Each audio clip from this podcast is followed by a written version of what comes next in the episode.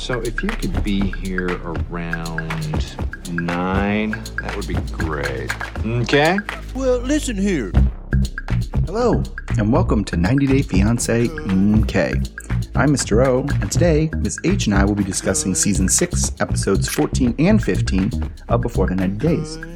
In these episodes, Gino and Jasmine take a very short relationship break, David and Sheila get engaged, Dempsey and Statler don't see eye to eye on kids, Riley leaves an uninterested seeming Violet, Christian claims he's innocently hitting on single ladies, Meisha gets spackled by Nikola, and Amanda and Razvan spend some time with his family. As always, we'll end with our students of the week, last dances, and life lessons. All right, thanks for listening, stay safe, and enjoy. Hello, Mr. O. Hello, Miss H. I would say, how are you? But given what you just told me happened at your school, I'm going to say probably not good. Yeah, not great. We had a uh, uh, incident, and uh, we're gonna. Well, let's just put it this way: there's gonna be grief counselors there tomorrow. Oh, goodness. Um, one of those type of incidents that happened that we just found out about. So, yeah, not the greatest, not the best, not the best day. But I'm gonna try to power through and go through these dumb, dumb people. Oh, yeah. dumb, dumb nonsense. yeah, definitely some dumb nonsense going on. So, why don't we start off with uh, top contender for dumb nonsense, and that's Christian and Cleo. So, Christian is relying on Cleo to cook this Thanksgiving dinner because he admits to not really knowing how. Cleo has questions on how to actually cream corn, but Christian has no idea. He was like, it just comes from the can. He starts to literally mm-hmm. butter the chicken, but Cleo suggests that he tried to stuff the butter under the skin. Christian claims to have no emotional connection to the turkey, and Cleo makes a joke about not having any emotional connection to a woman he met in a bar and randomly invited to her holiday dinner cooked by his girlfriend. Luckily for everyone, the woman declined the invite due to other plans. Christian claims to be on his best behavior, especially since Jane, Cleo's friend, is joining them, and Jane doesn't have the best impression of him. Christian wishes Jane a happy Thanksgiving as he's trying to be friendly and pours everyone a glass of wine. Christian wants to make a good impression so that Jane doesn't encourage Cleo to leave him when he's gone. Jane is trying to have an open mind after not having a favorable opinion of him based on their last interaction. Cleo tells Jane about how Christian invited a rando. Jane asks if Christian has befriended any men randomly, and he says no. And Cleo and Jane both point out that Christian only seems to want to talk to women. Hmm. Christian is feeling defensive that Cleo is telling Jane about this other woman. Jane asks what the motivation is for talking to strangers. Christian says he's just really social and feels like he's pent up if he doesn't just talk to people. Cleo doesn't want there to be conflict, but it does bother her that uh, enough that she wants to ask more questions. Christian thinks that inviting a woman to their dinner isn't nefarious since it's with a bunch of other people. Christian doesn't consider it leading someone on and is kind of feeling offended since he thinks that's just who he is. Cleo says she's not uncomfortable with him having female friends, but talking to random single women out at the bar would cross the line. Christian then, according to Cleo, takes what she said out of context and Cleo changes the subject to cheese. Jane thinks that Christian won't stop picking up random women at bars. Jane tries to exit immediately because things are just gotten awkward. So once Jane leaves, Christian tells Cleo that he feels like the bad guy and feels like he's being interrogated. Christian turns it around and blames Cleo for making him defensive. Christian continues to be defensive, so Cleo just gets a bit frustrated. Christian also doesn't want to promise to never do it again because he doesn't want to admit that he's been doing anything wrong this whole time. So I covered the first episode we forgot to mention. that We're doing two episodes in one because we Right. were both gone. Yeah, sorry, we skipped over that part. Um, so that was the first episode that we're covering, and Mr. O, second episode. take over for Zepeda second Yeah. episode. So on the second episode with them, Christian is running out of time to get to have his traditional English breakfast, but they're walking down the street and they definitely don't go for a traditional English breakfast, which to me just means beans.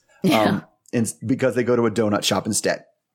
So Cleo is feeling a little conflicted about their relationship. On one hand, she really does feel a good connection to Christian, but there's still a lot of issues, mostly about what happened at Thanksgiving and how he seems to just flirt with any woman he sees alone, Yeah. which makes Cleo worry about fidelity. So they eat their donuts, and Cleo wants to have an explicit conversation about exclusivity, like for when the trip is over. Christian is confused where this is coming from and says, well, of course he wants to stay exclusive. And she says that the behavior, you know, it, it, it's mostly about his behavior about being overly friendly with stranger women. So like, and she kind of even clouds it. She's like, I'm not trying to isolate you. You should try to make new friends. You should do things with your existing friends, but maybe stop approaching single women at the bar. so Christian says, yeah, there's nothing wrong with the way he approaches women at the bar. And he says, he even says, there's no way any of them could construe him approaching them at the bar as hitting on them. That's just the way he does it. Well, at least in my opinion, except for the fact that approaching women in bars is pretty much a lot of people's definition of what hitting on women is. Right. Um, like, Yeah. like, so he's kind of resentful about this whole thing because it, it, he just feels like he's being held down and pinned down and he's a social butterfly. He needs to do, spread his wings and there's no reason for, he's given her no reason, uh, for him not to trust him. He, so he asks if, are you going to be able to trust me? Like while I'm in another country? And she's like, well, pretty much as long as you're not trying to talk to single women in bars. and she starts to cry and he's like listen listen this is pretty much i'm paraphrasing he calms her down by saying if i didn't wanted to date with other women i would just break up with you. Like i'm not cheating before i cheated on you. All you have nothing to worry about. I would just break up with you if i wanted someone else. All right. So i guess i'll go to that. It's like where is he drawing this distinction between saddling up to the single woman at the bar and chatting her up and hitting on them? Like that's pretty much what everybody thinks he's doing except for him. Yeah? Yeah, I think like I, I don't know. I, I mean, I think that he is exploring other options more, you know, seriously. Um, I think that he may not necessarily like cheat on someone or cheat on Cleo, but what I think he's doing, I think this is what his game plan is, right? He's gonna just like see if he sees finds anyone better. And if he does, then he'll break up with Cleo. Then he'll go circle back and, you know, date whoever he just met. I think that's his plan. I mean, I think he's. I mean, I, I think a lot of it is I think he's lying to himself. Is I think he thinks he's just being friendly. Yeah. But when you point out to him, it's like never seem to be friendly with dudes, right? Right, He just. right. It's nice to have the attention of an attractive person from the other Sure, gender, sure. right? And that you're attracted to. It doesn't mean you're going to do anything with them, but I can see where you're like, oh, she's cute. I would like to talk to her. Yeah. Because she's cute. You now you might not be that might not be the conscious part of you where you're just like, oh, she looks like she needs a friend to talk to her, right?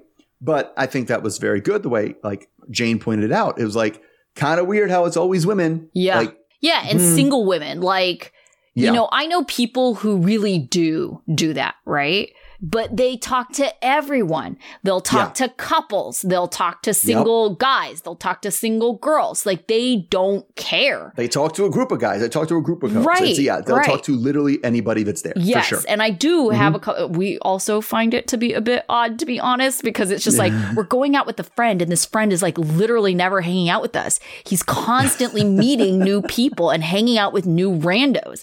I think that's odd, but at least I really don't question his intention because he is he's talking to all groups but christian mm-hmm. clearly has a type of person he's talking to so you can't help but be suspicious it can't be about friendship if you're only talking to single women Right. Yeah. And it's and it just it's one of those things that he just he just keeps gets so defensive about it. Yes. It's like, well, I'm just I'm just I'm just friendly. It's like, yes, you're friendly to single women. Yeah. Like it's it's like, yeah, you're not a sec you're not a sexual harasser, right? Because you know that those things are bad, but you have like the inclinations for that. You're like, ooh, girls, I like girls. I'll talk to girls. Yeah. Like how attractive he finds them definitely certainly from what we've seen has an impact on how willing and much he wants to go talk to them, whether he admits Yes. that to himself or not, right? Yes, uh, no, I can definitely see that. Like, you know, not wanting to admit it. I don't even think to himself. I think out loud, right? Because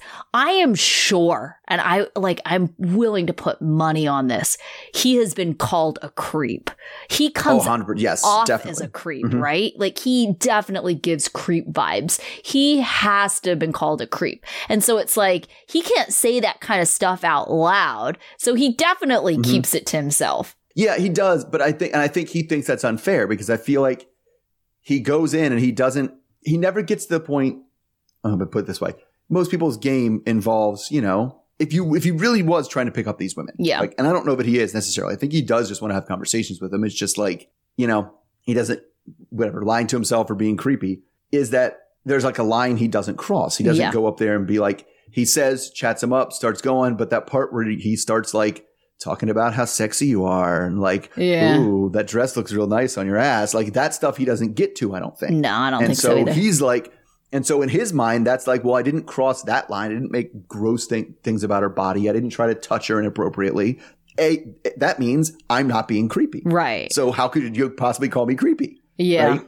Yeah. No, I agree. I think it's something where it's like if he could defend it, you know, if it was like, look, look at my innocent texts or, you know, Yes. listen to what I literally said to the person. Right. I asked about their birthday and what state they're from. Yeah. Right. And like made a dumb dad joke. Right. It's like Right. those aren't those aren't any things that that if you had those conversations with a coworker, nobody would be like, oh, you better take it easy, buddy. Like, Right. ugh. Yeah, definitely. All right. So let's go on. And you know what? I just want to get them out of the way because they annoyed the hell out of me. Let's talk Gino and Jasmine. Ah, okay. So things are pretty bad for Gino. And this fight in particular, when, you know, we had this huge blow, I feel like it was forever ago because it was two weeks ago. They Yeah. had a huge blowout and she was like, I cheated on you with my ex, who I like fucked a month ago. So Gino hopes and thinks, you know, the probability is it's one of those instances where she just was really mad. And so she says things that she doesn't mean and are lies just out of frustration to get him pissed off.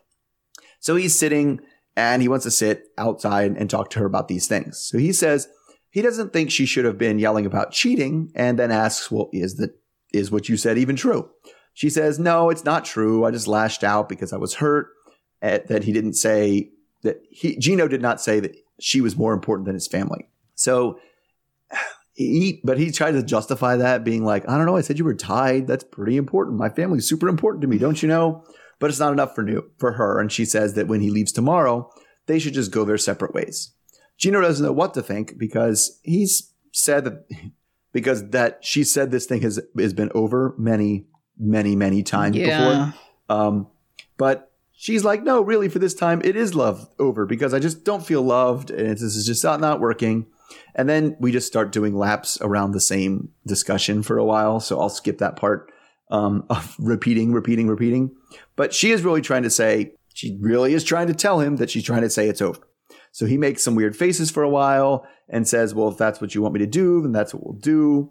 And then he tells us in an interview that he doesn't want to go. Um, but she doesn't seem to be making amends, ma- interested in making amends right now.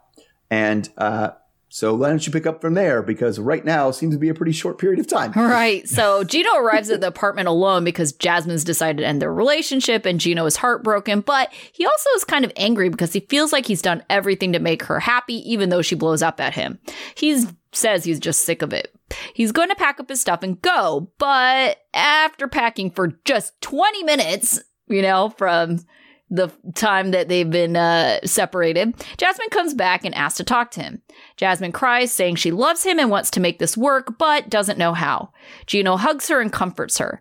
Jasmine says she gets so angry and she just can't think clearly. She says she's broken and can't live without him, and she doesn't want him to stop loving her. She tells us that she feels like she is to blame because she has so much baggage, and maybe it is the best if he just leaves and forgets about her. Jasmine said as soon as he left, she imagined her life without him and it made her physically ill. Jasmine says she understands that his family is important and she says she doesn't want to lose him and she wants to earn her place in his life. Gino tells her that he has had a hard time handling her when she blows up and gets angry, and he says that it's not getting any better and they just can't seem to overcome this. Gino is on the fence about getting back together because he doesn't feel like anything is going to change. Jasmine says she wants to give him something, and she gets down on one knee and makes a speech about how she's going to change. She shows him the original engagement ring that she claimed to have lost and says that she's been a bitch and she wanted an upgrade, but she says how much this ring means to her because it's from him. So forget about the upgrade. She asks him to ask her to be his fiance again. Gino accepts and puts the ring on her finger. He tells us that he was touched that she had the original engagement ring. Jasmine was nervous that Gino wouldn't accept her proposal, and she wouldn't have blamed him. Jasmine jokes that Gino can be her sugar daddy if he wants, but she says she will proudly wear the cheapo ring, according to her. Jasmine offers a massage to Gino and they close the door to the bedroom. Gino is getting ready to leave for good now. Even though things have been rocky, Jasmine feels good about working through their issues. Gino has left Jasmine a little cash as well as a money transfer to help Jasmine pay for rent. She, the plan is that she'll be getting someplace cheaper, but also she'll have a six month lease to make her feel more stability. Jasmine admits that maybe she was a little too unreasonable or selfish for wanting him to pay the rent for her very expensive place. Gino tries to assure Jasmine that her visa will come through faster than she thinks it will. Gino thinks that the trip was incredibly productive and he feels like their connection is stronger than before. Jasmine is crying and upset with immigration for taking so long and keeping them apart. As Gino is going through immigration, they ask him to take off his hat, and we get a sly side smile from him as he complies, and we get to see his weird, patchy baldness again. It's yeah, very weird. It's very odd. Mhm. Yeah. Um, so uh, I'm sure, you know, when you were voicing your frustration before, it's because it's like these two always seem to, it's the same story with them. Like, is this the Yeah, second time we've seen time. them? Or third? Second, right? Whatever it was, it was third, exactly it the same. They keep doing the same thing. Yes. It's literally the same story. She he does something dumb, she blows up at him, and then she Maybe takes it a step too far, then he isn't sure if he wants to forgive her for being so angry, and then, yeah. Right, Yeah, but then she and then it's like and every time she comes back and like the the thing she just seems like the most pathetic person in the world. Mhm. Like begging for and it's part of it is because we know who Gino is. Yeah. Part of it I, mean, I think a good 80% of it even even though 80% of it is like begging someone to be with you like that is pathetic. Yeah. Like mm-hmm. and um let alone and then you add the other 20 part you're begging this guy Oh, God, I know, you? right? like this asshole like this I like, do not get why she is so into him. no i don't think she i, I I- the thing is about it is the way she described it is i imagine my life without him right i don't think she imagined her life without him she imagined her life without being in a relationship or having someone Sure. i think she just has severe attachment issues Yeah, and she's like this is the one gotta grab onto it because it's the one that's here I could see Right. that. Yeah, And and so so when she imagines her life without Gino, she's just like, oh my god, not being in a relationship, not having somebody who who at least pretends they want to be with me is just that's completely unacceptable. Like, and so since right now she doesn't have anybody else to fill that role, it it feels like a complete lost cause to her, like a complete drowning. yeah. Well, I think there's also an element of her life is kind of not so good here at the moment because of her work situation. So she didn't have him, you know, she wouldn't have necessarily a financial future because if we are to believe all the series of events that she's talked about, she can't get another teaching job because of her nudes that were leaked online. And so if that's the case, Right. it's like, what is she going to do for money? And so if she's not getting Gino's money, like, what is she going to do? And pa- but part of that is like, okay, yes, that's a hard situation. That was also like a year and a half or 2 Mhm. years ago. What has she been doing to get herself something else besides teaching?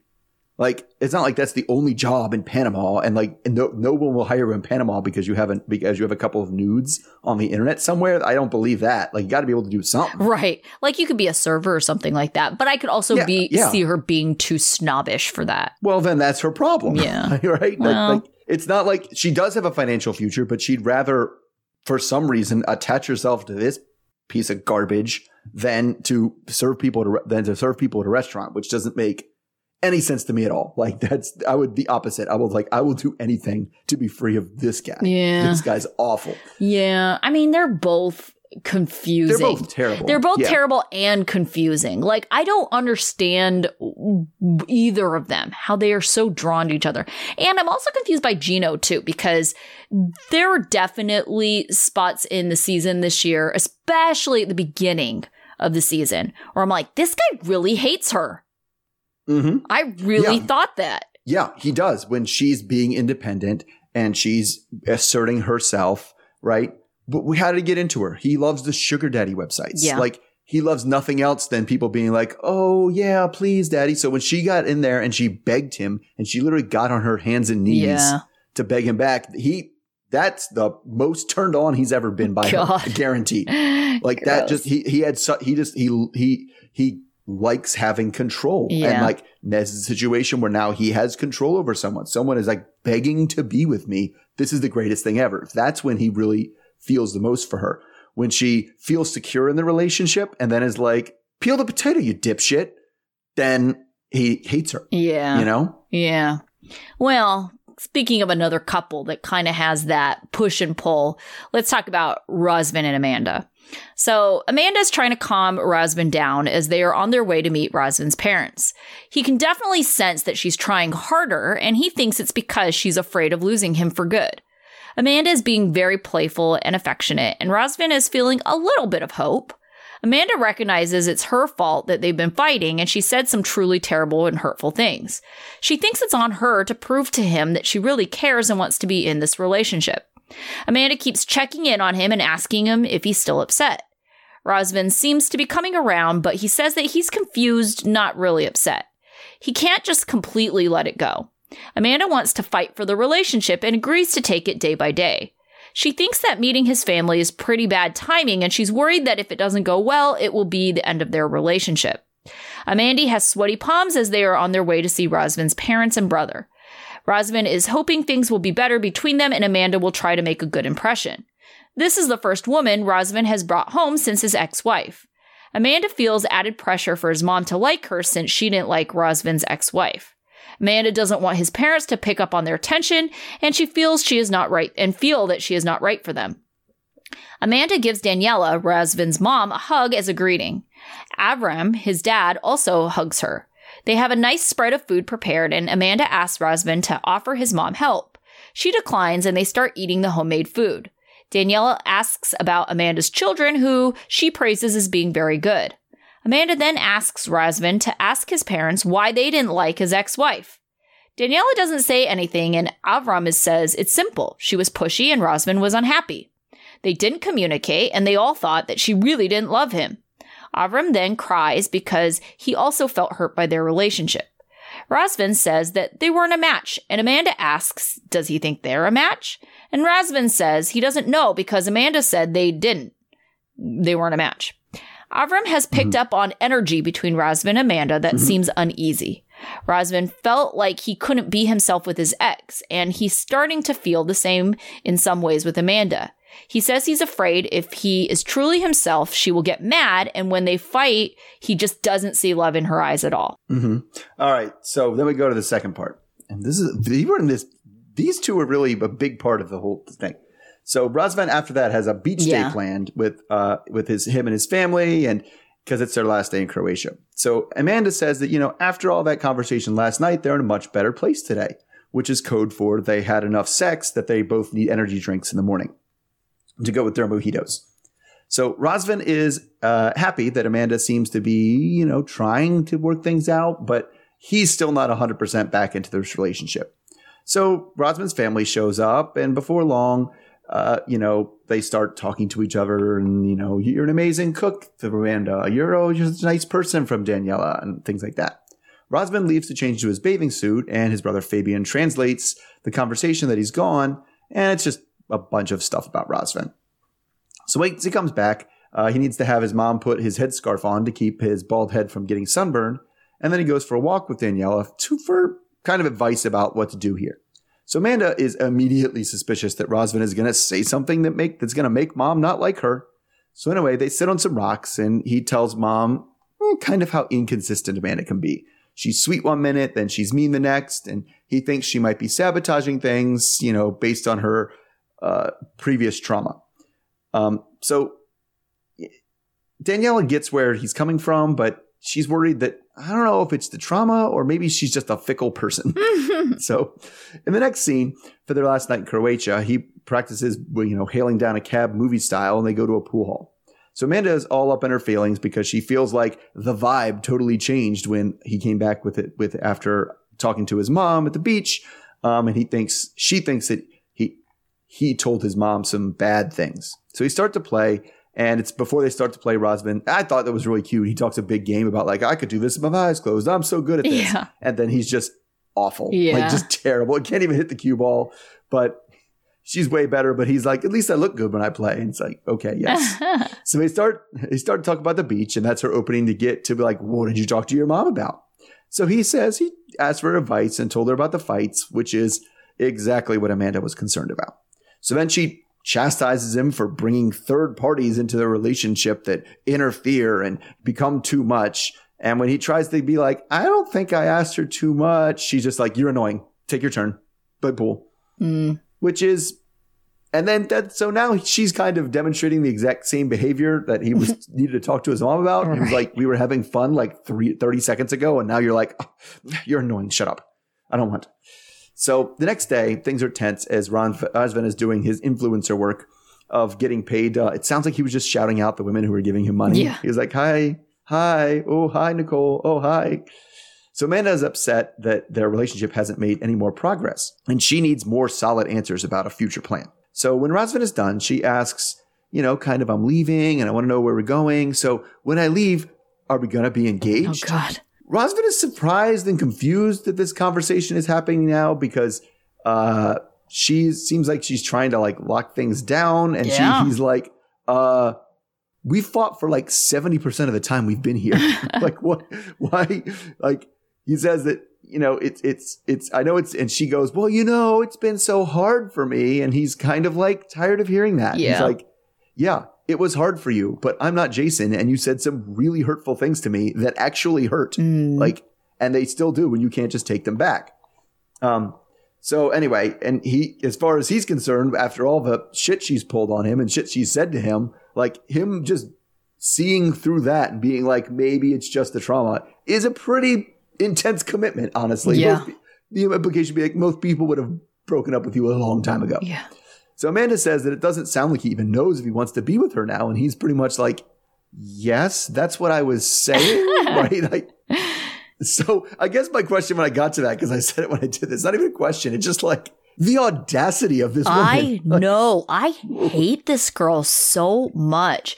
And, you know, it's one of those things where I certainly have empathy for her situation, right? And like Yeah. we've been saying this from the very beginning. This is someone who should not be in any kind of relationship that like by nature of it has to be somewhat serious. You traveled to be with him for weeks at a time and you kind of almost had to because of Yeah. the fact that this is a long distance relationship. If you are just trying to like Sure. check out the dating scene, this is not what you do. You just, you know, meet someone around town. Like you don't even have to talk every day. You know, if you went on a date, great, worked out, maybe go on another one a few weeks later, you know, but what really pisses me off is how she keeps on using this as an excuse when she is choosing this every step of the way. She is, yes. I wouldn't say she's choosing violence, but she Right. is. Like, like, but then every step of the way, she's like, what she actively chooses. I could forgive him. I could be patient,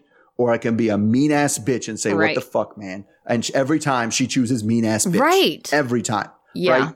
And that's not on her trauma. Like, that's, that's, it, it if he's trying to think she's like maybe driving her away or something. But I see what you're saying too, because it's like that's always the what's the best test of a you know fledgling relationship. Mm-hmm. You've been seeing each other for a few months. It's pretty regular, and it's like try to take Yeah. that weekend away. Like see how that goes, right? Right. and she right. did that, just jumped way into it. But yeah, I just it, it's and she just she doesn't see things, and maybe this does have to do with the trauma, but I don't think it does. I think I think Rosalind's right. She just might be a fickle person. Yeah. because she does not see things the way they are. She saw this visit and said, "Yeah, we should still get engaged."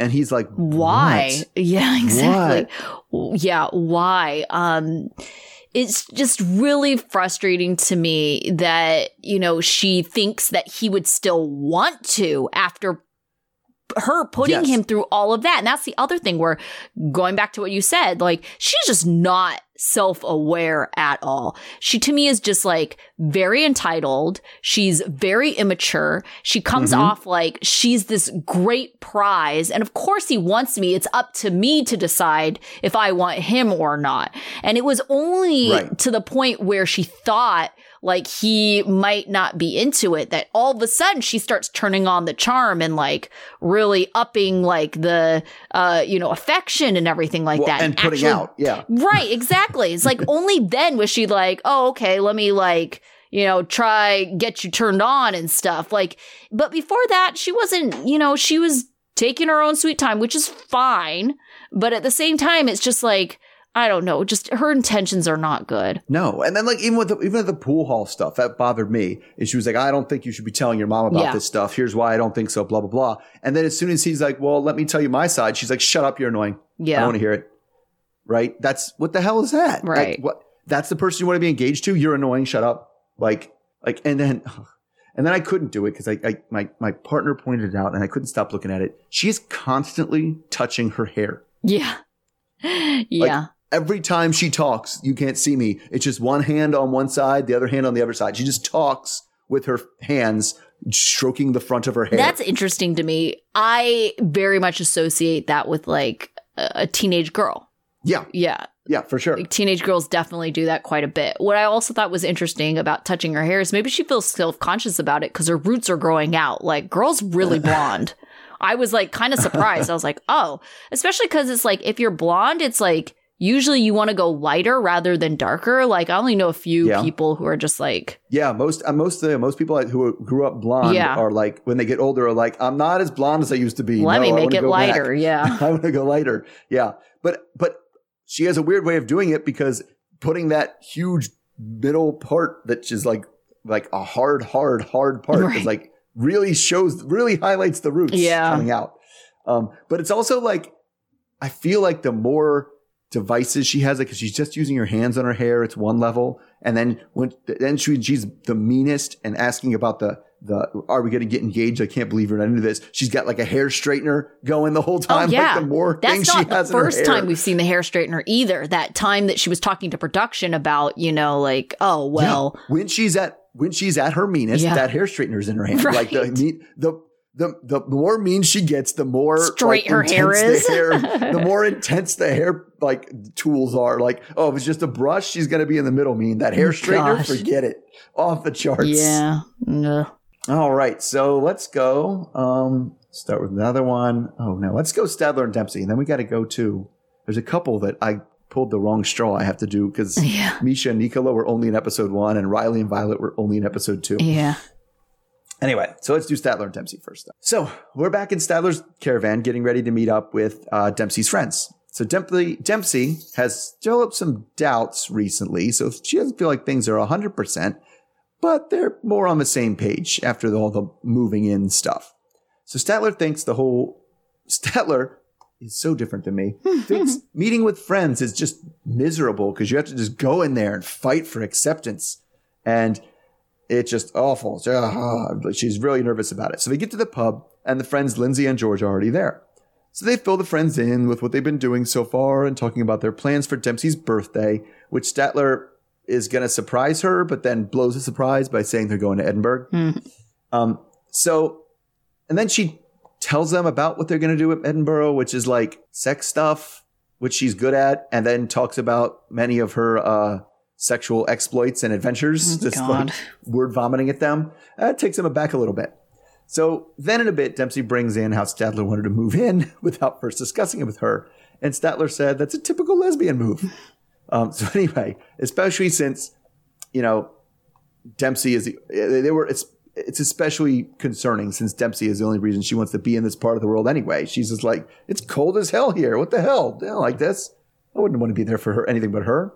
So anyway, Stan, she just cannot manage to think anything without saying it this whole time. It's just complete, you know, no filter.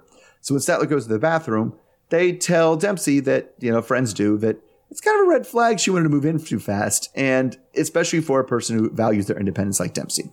So after the friends, we pack ahead to them skipping packing for Scotland. Again, it's a quote surprise trip. Um, Dempsey knows the city they're going to, but doesn't know anything about the lodgings or the plans.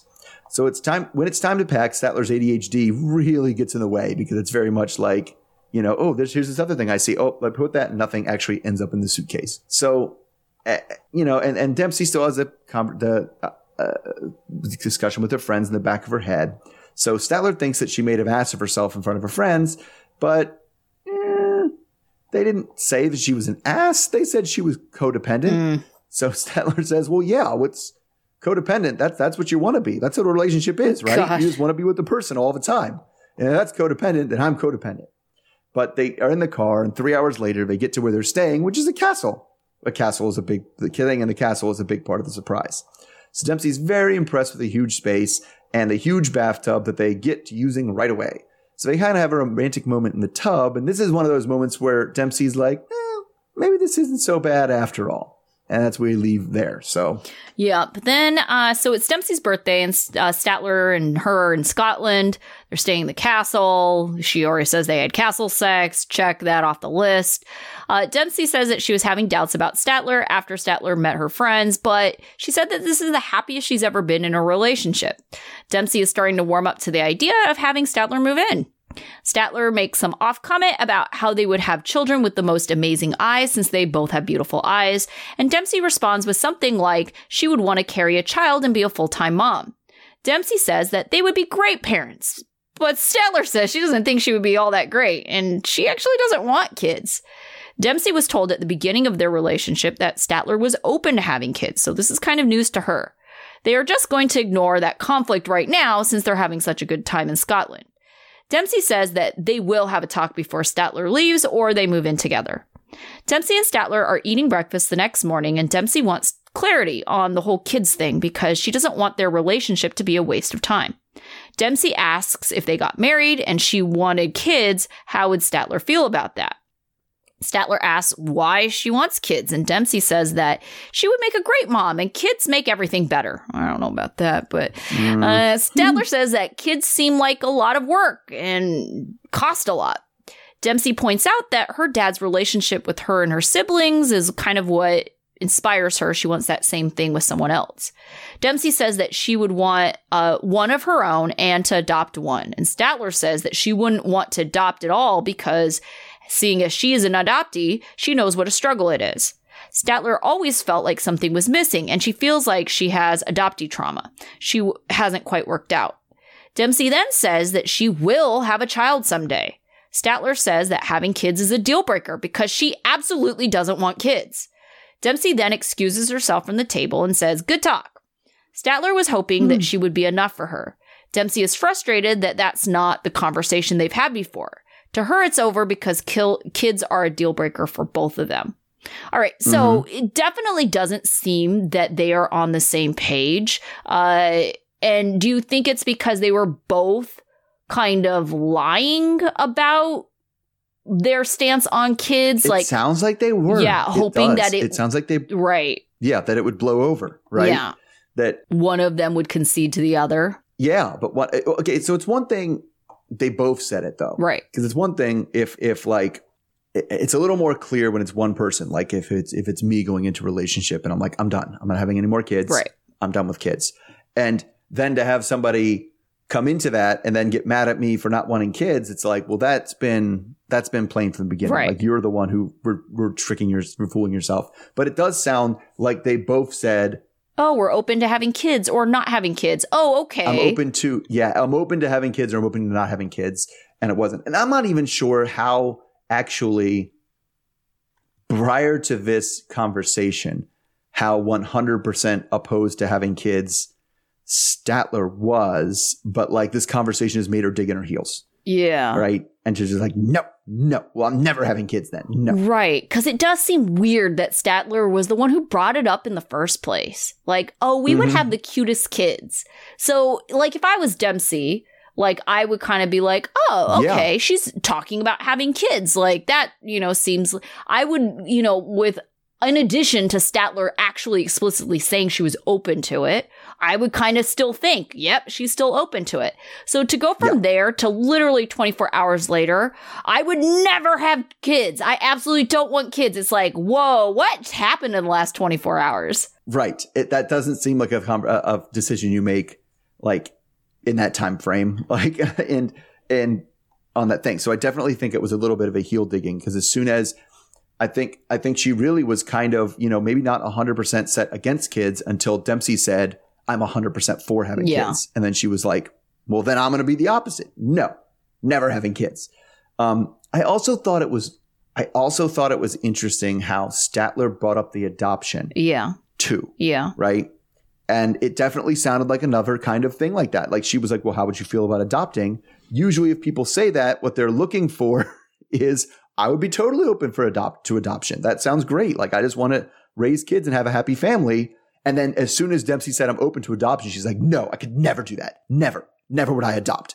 And it's like, well, then why did you bring it up? Yeah. I was very confused about that whole that whole whole way that conversation went. Yeah, I don't really know what her intention is because maybe she just was looking to be to point out like the downsides of kids. Yeah, and I, I mean, I, I definitely had some like issues. Like she has her own truth and she lived her life, but like I definitely think she was conflating shitty mom trauma Yeah. with adoptee trauma. Right? Sure. Uh, yeah, sure. like because it does for everything she say sound like her mom was a piece of work, right? And right. like and a lot of the things she, I felt she said about specifically about adoptees. I've known plenty of biological parents who give those kids those same feelings. Like you need to earn your place in my heart. You Mhm. should be grateful that I even brought you here. Right. Like those kind of things she was talking about that like I just think that's a shitty mom thing. I don't know that that's necessarily an adoptee thing.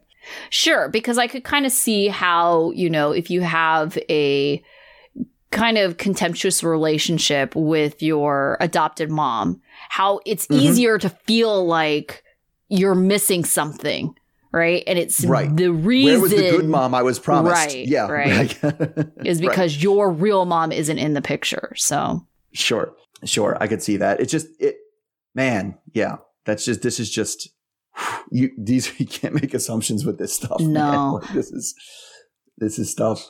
All right, so now I think the only two we have left. uh, oh no, we have David, and Sheila. Yeah, we can talk about them Yeah. next. Uh, so right. let's go David and Sheila. So they're on their romantic beach getaway without an interpreter, and David hopes that Sheila will continue to practice her sign language. They're going on a boat tour where they will go snorkeling. David hopes that today is a memorable day because he's hoping to propose. It ends up that Sheila is scared of what could be in the water. David is so happy that Sheila is really trying to sign, even if it's not perfect. Sheila is nervous about signing because she doesn't want to be wrong, and she wishes that she had more confidence in her signing. Sheila and David get in the water to snorkel. They see a turtle and they're signing underwater, and David says that part of the reason why he really loves swimming is because it's an activity you don't need to hear, and communication underwater relies on signing and eye contact. David sees Sheila's effort into signing as proof that she cares. He's now very confident in their future. Later that day, David is tucking the ring into his pants as Sheila shows off her fancy dress. David thinks that nothing is a sure thing and he'll be nervous until she says yes. David feels that he has finally found true love in Sheila and he hopes that she believes in it too and says yes. They both drink a glass of wine and Sheila immediately is turned off because it's strong and she says it smells funny. When their food comes, Sheila doesn't want to eat because she's lost her appetite. She then starts to cry, and David remembers the stress Sheila is under with her mom passing away and her son not really wanting to move to the US. He's now wondering if this really is the right time to propose. Sheila is actually just sad that David will be gone soon, so David thinks maybe it is the best time to propose to reassure her and make her feel hopeful about their future. As David is in the middle of a speech about their relationship, Sheila notes that David is sweating a lot. We see David literally sweating through his shirt. He stands up to take another sip of wine, and while Sheila is distracted by drinking water, he takes out the ring and says he has something for her as he gets down on his knee and simply asks if she will marry him. Sheila has tears in her eyes uh, as she asks if he's for real. She signs yes, and David puts the ring on her finger. David clumsily spills the wine as he stands up, but they kiss and are all smiles. Sheila tells us she wasn't expecting this, but she's very happy. All right, so on the second half, their weekend of luxury is all up, and David and Sheila need to head back to Cebu City. So David is sad to leave a place where they had so much fun, becoming engaged, and having lots of, I'm going to put this in quotes, memories, like doing it missionary Oh, and doggy style, and all kinds of positions that he signs with his hands. So anyway, Sheila uh, has been signing this whole time, and which is David really is, is really happy about. So she's nervous to tell her father and son about them getting engaged, especially since in the early conversation with uh, John Real, uh, he said he didn't really want to move to the U.S. And Sheila has no intention of leaving the Philippines without her son. So they get back to, and um, Simplico and John Real are sitting outside. They're drinking some Cokes, and Sheila gets straight to the point, tells them they're engaged. So John Real, they kind of ask how he feels, and he takes a beat and says he's happy. Then they ask how he would feel about moving to the States. And then we have some more dramatic music and some more beats um, before he says, oh, he'll go. he's excited. He's and then he says he's excited to go to America because the houses are big, and you know the food is good, Mm-hmm. delicious food, which is uh, not something I guess. I mean, I don't know. I, I thought people I know. different countries, different things. I'm usually associate. I always thought foreign people were like, your food is like junk food. I mean, if if you're a kid and you're like, wait, they have like cookies and like popcorn and cheeseburgers everywhere. That sounds great. um. Anyway, so he tells us in an interview that he was nervous about meeting David at first, but he clearly loves his mother and he's a happy person, even if he is a mute. Um. So. He also asks like David if, and Sheila if they're going to have five kids, which seemed like some sort of inside joke thing. And they're like, haha, yes. Gosh. So we get to the scene where Da- David has to pack up and leave, which is just mostly full of them making sad faces and riding in the car and signing how much they're going to miss each other. And he says he wants to bring her over to the Philippines, but he really doesn't have any idea what he's in for with this K1. So the goodbye at the airport is very emotional, involves David loudly crying and tears from Sheila as well before he finally leaves. Um, so I don't know. What do you think kind of got John Real's change of heart from, uh, I have my friends here to like, oh, right, I'll move to America? Ah, I, I can't imagine that he's super stoked about the random house that they're living in. You know? And the Yeah. I'm Mhm. sure that's gotta be traumatic. Like basically our house killed grandma. You know? Yeah. Like Yeah. I, I Yeah, can't for sure. imagine that he's like wanting to live in that situation. So I feel like he probably has maybe a higher than reality expectation of how nice America's going to be, but I'm sure he sees his own situation and is like, well, it's got to be better than this. Yeah. I so mean, let's try it out. Because I think also kids don't have like that sense of permanence, right? Like, oh, I can just Yeah. come back if I hate it. I'll just live with grandpa. yeah. Also, in terms of like the size of the houses, yeah, he might not hit. Like, I think this, in terms of the size of the houses, is he imagining like, you know, the Fresh Prince house, right? Is that that's where he's going to live? Or, but like he's going to have like, there'll be like air conditioning, like, and things like that. Like, that sounds, it'll definitely, you know, be, uh, I don't know hesitate to say an improvement, but an, it will be an improvement based on where he is now. I just, I'm like, I hope there's other family around for grandpa.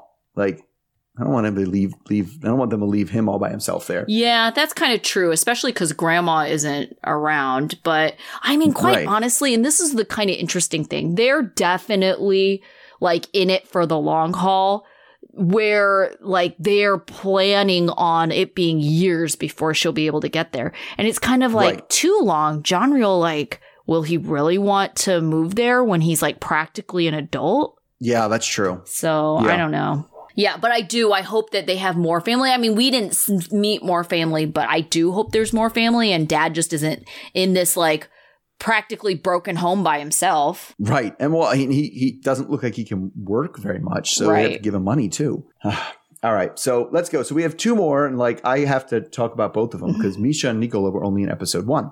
All right. So this is back in the day. So we start in a chapel with Nicola saying the Ave Maria and singing the Ave Maria, I'm sorry, and praying the rosary.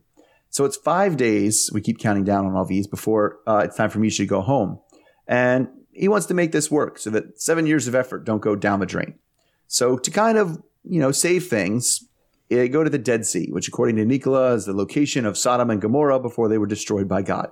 I don't, I'm really curious about the provenance of some of the things he says. Yeah. Like, did he just make that up? Is there actually a legend that says that? I don't know. He just says these things like as if they're. And I will take your like, word for it as being someone who was very educated in Catholic religion. Yeah, I don't remember that ever coming up. I'm Right. Sodom and Gomorrah Oh, yeah, things, but sure. like the location of them, Yeah. I think was pretty much up for dispute. Or, you know, we're also Catholic, and we're like, did they even really exist? Was just Sure. a story? Like, there's a whole thing. Anyway, so as they approach, it looks less like the fire and brimstone that destroyed Sodom and Gomorrah than that. so they get there, and Meisha like tastes the water, which of course is salt. It's the Dead Sea. It's the saltiest body of water on earth. Um, so she says it tastes like a really salty, dirty martini. So next up, Nicola is trying to be romantic by they're doing like a thing where they're doing like a mud bath. He covers her in mud, um, which it, you.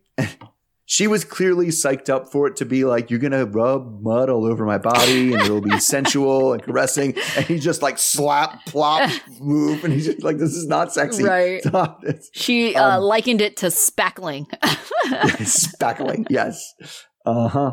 Um. Anyway, so Meisha, right. Um, so maybe she wishes he was a little more flirty and fun and less more like drywall.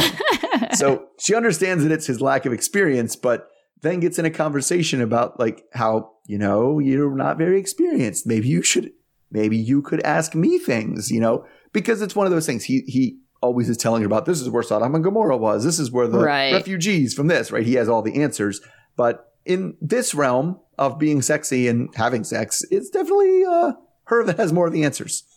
But he doesn't, he doesn't think he has to do that. I mean, they told him they teach you in fifth grade how to have sex. Oh God. So I don't think they're teaching fifth graders good sex.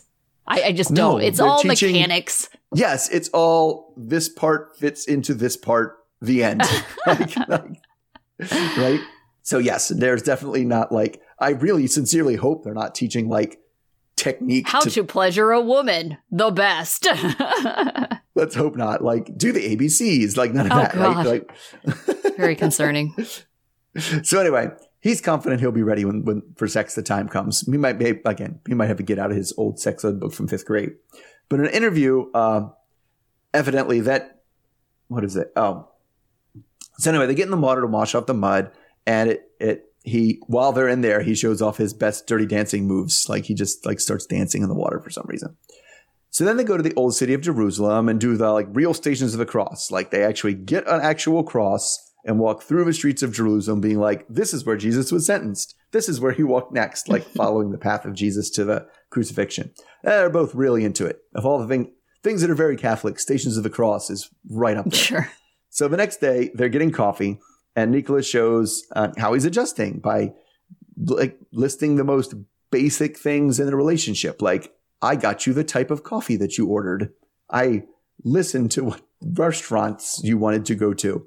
So he tells us that he might be ready to propose here, but first he needs some reassurance because he noticed that since she's been in Israel, uh, she hasn't really been returning his "I love yous." Mm. So she says that she didn't mean to not return any of his I love yous. She's sorry for that. But it it's been different and he's been different since she got here.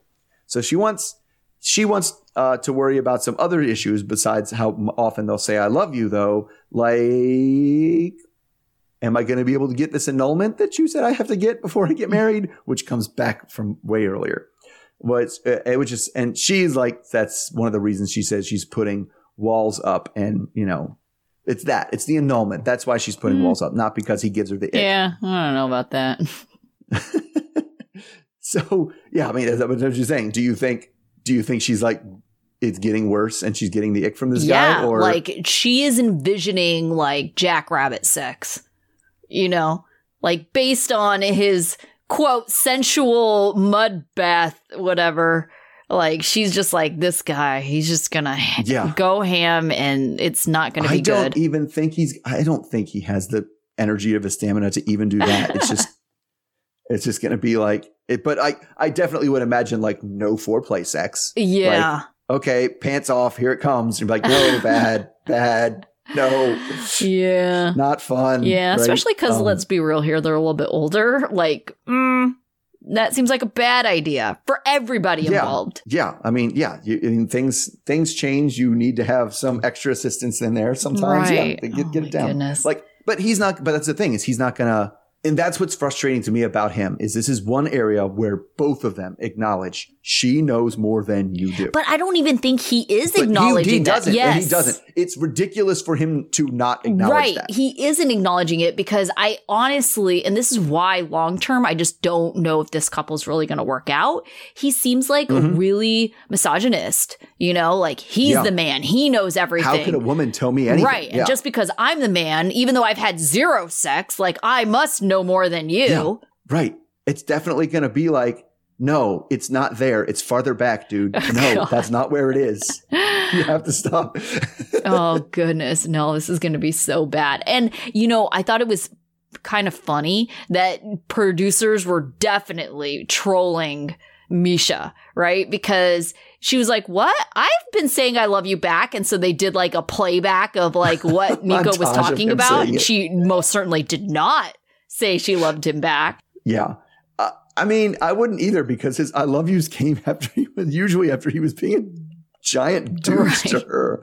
Like, and it's like, I love you, baby. And it's like, that was the other thing that I will have to say is like they were very clearly in some kind of like uh intense and like conversation and it was almost like he muttered it under his breath you know like i could kind of see where you're like focused on what you're gonna say because it's like an intense conversation you didn't even hear mm-hmm. that he said he loved you Yeah, yeah, and it's like I don't know. It's it's, it's I love yous need to be deployed better. Like yeah they, it needs to be intentional and not just. Well, they do need to be intentional too because that's the thing. If you feel like oh you're saying it out of reflex or Yeah. you're saying it to get out of being in trouble, then it it it, it does lose its meaning and you don't want to say it back. right and i think in this case it probably needs to be a standalone statement as well Yes, sometimes you just need to say it without right anything else. Yeah. A hundred percent. Yeah. And not tack it onto the end of an argument Right, to right. take the sting out of it for sure. yeah All right, so leaving them, let's go to Riley and Violet. So this is only in episode two, which is the newest episode. So Riley starts off, they're walking through the streets of Ho Chi Minh City and he's singing the praises of Vietnam and he asks Violet how she's feeling about him leaving. By the way, him just directly asking Violet, how are you feeling about X is a common theme for this Yeah. whole thing. yeah So anyway, Violet says she was really upset about hearing about the private investigator and she still doesn't know how to process it, but this is the time that she has to spend with Riley getting juice and he gets tea and ice cream.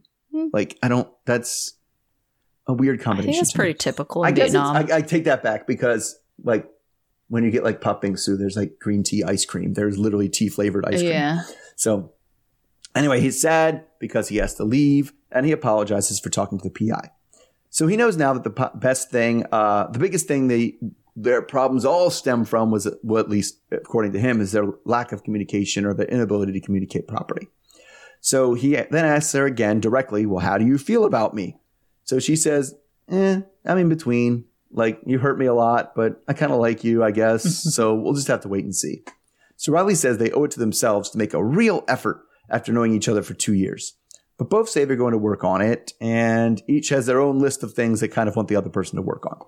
So before he finishes his ice cream, uh, she asks if, uh, you know, maybe we'll get together tomorrow morning while you're packing your luggage, which is as, as close as we're going to get to like a big commitment here. So they play like the celebratory victory music, like, mm-hmm. oh, isn't that nice? They're seeing each other in the morning. So then we skip to the morning with Violet coming back to the hotel to help him pack. And she's pretty bummed about, he's very bummed about having to go. So she gets there and immediately gives him shit about overpacking. Like she comes in and is like, why do you have all this stuff? Why, you, why did you pack all this? So before he leaves, he wants to make sure they are committed to continuing to communicate and working on things.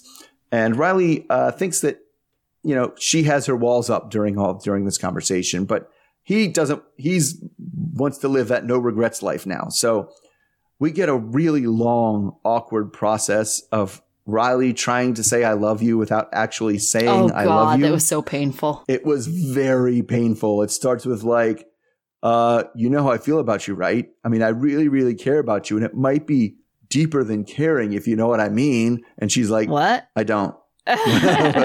she's like, say what you mean. What? Huh? And then he was like, okay, well, I don't, you know how hard it is to say, but I, blank I- you I, uh, and she's like, just stop. Don't, don't, don't say that. Like, she's like, we need more time. So she feels like if he says it now, it's really just words because she needs to prove it by like actually changing for the better and not just saying things. So they walk out, doesn't even get a kiss goodbye. He like kisses her on the forehead. and She didn't look up and he gets going. So he's really not thrilled how about that morning went. And as he leaves, he tells us that from here on out, the ball's in her court. It's all about what she wants for this relationship. And Really? He wants it to continue, but it's all up to her. Okay, so like, I, I guess what I because I actually because we did that had that mess up with the notes, I had to watch this part Yes. twice, and I feel like the first time I watched it, I thought that Violet was like didn't want him to say it because it was like if it's this hard, just don't fucking say it. Like you don't mean it if you it's this hard. But the, the second time I was like, she literally did not know what he was getting at. Oh, I took it to mean both, right? She really didn't get it. And Uh-huh. then once she finally, she was like, yeah, just don't say it. Mhm. Yeah, that's how it I kind of yeah, took it's one thing because it does. It's like yeah, if it's this hard for you to say it, you don't mean it.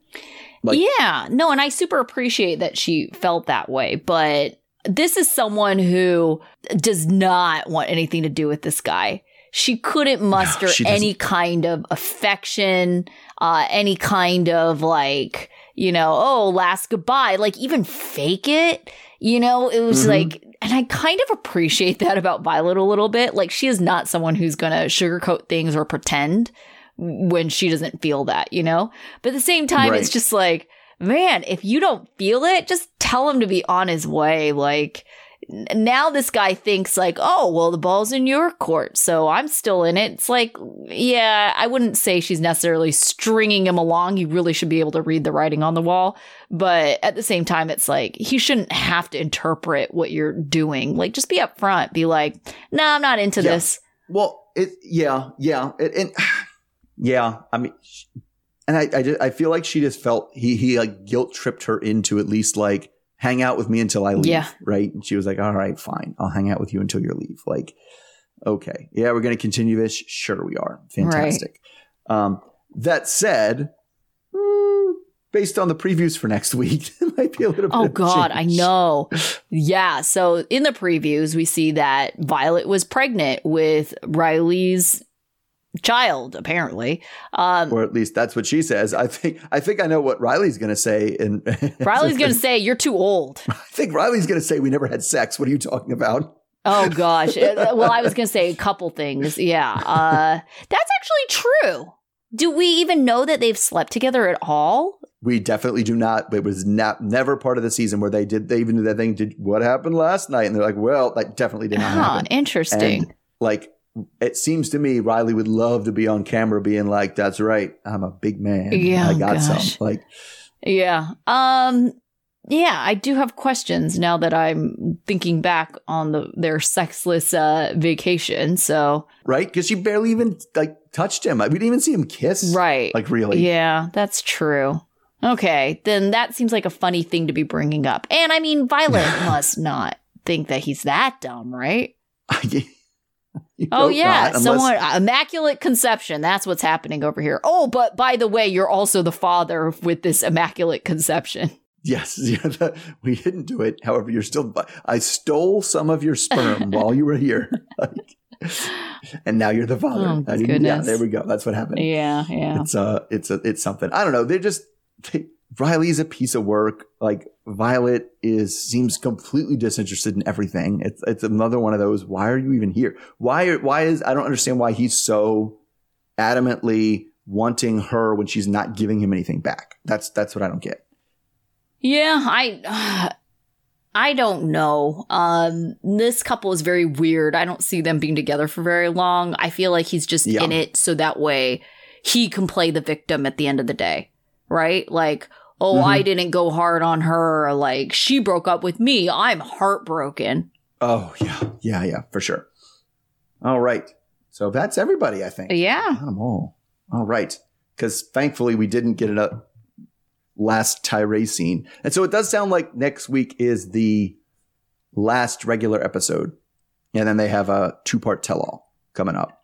So better than the four part tell all extravaganza they did after uh, whatever HEA last time. yeah, That was I'm a little confused though rough. because they said that the first part of the tell all is on the 23rd 20, or the 24th, I mean, yeah. 24th. So yes. to, so next week is just the final episode, and then they'll. Next week is just the Okay. final episode. Ah, okay. Yeah.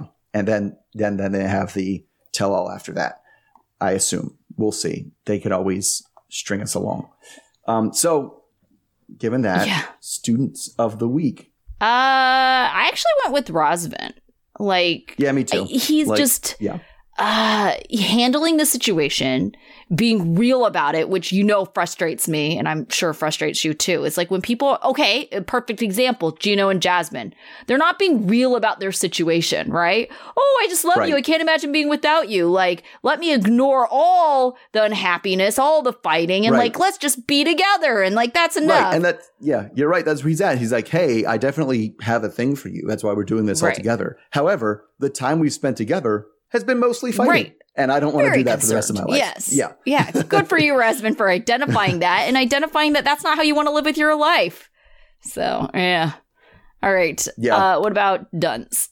I'm going to say Jasmine just for that pathetic, like 20 minutes, 20 minutes was all it took for her to be go from you should definitely get on the plane. We're done. We can't do this Yeah. anymore. To please, please, please, I love you so much. Take me back, take me back, take me back. Like that's just awful. Yeah, yeah, I absolutely agree with you. So we're definitely on the same page here. Mm-hmm. All right. So life lessons. Yeah. Oh, okay. So my life lesson is uh you need to be upfront about what you want in a relationship if it's going to be a deal breaker. And I feel like people aren't like that because they're like, well, I don't know what the other person feels like and I don't want it to be a deal breaker. But it's like, but if, if it is a deal breaker, you need to be upfront about it because you shouldn't be this far into a relationship and then figuring out like, oh, I guess I really do want to have children. I probably shouldn't have said that I'm open to not having children. Yeah, I mean, mine was on the, mine's more or less on the same page. It was kind of the older you get, the earlier the conversation about children has to happen. Like, um, and it needs to be an explicit one. You can't. You have to actually be honest with them and with yourself, with how willing you are to have kids. Because it can't be. You're right. Because I feel like a lot of people say maybe just because they think that giving a hard yes or a hard no is going to end the relationship. And the Yeah. problem is, is like you said, that hard yes or hard no is going to end the relationship. Yeah. Just a matter of whether it does it now or whether you're in deeper and you know more committed when it, when that happens. Mhm. Yeah, definitely. All right. Well, uh, we apologize for having to double up this week. Once again, we have had kind of a crazy end of the summer. Things have been really nuts, but uh, will we be, be back with the season finale next week? So until then, okay, bye. All right, see everybody then. good.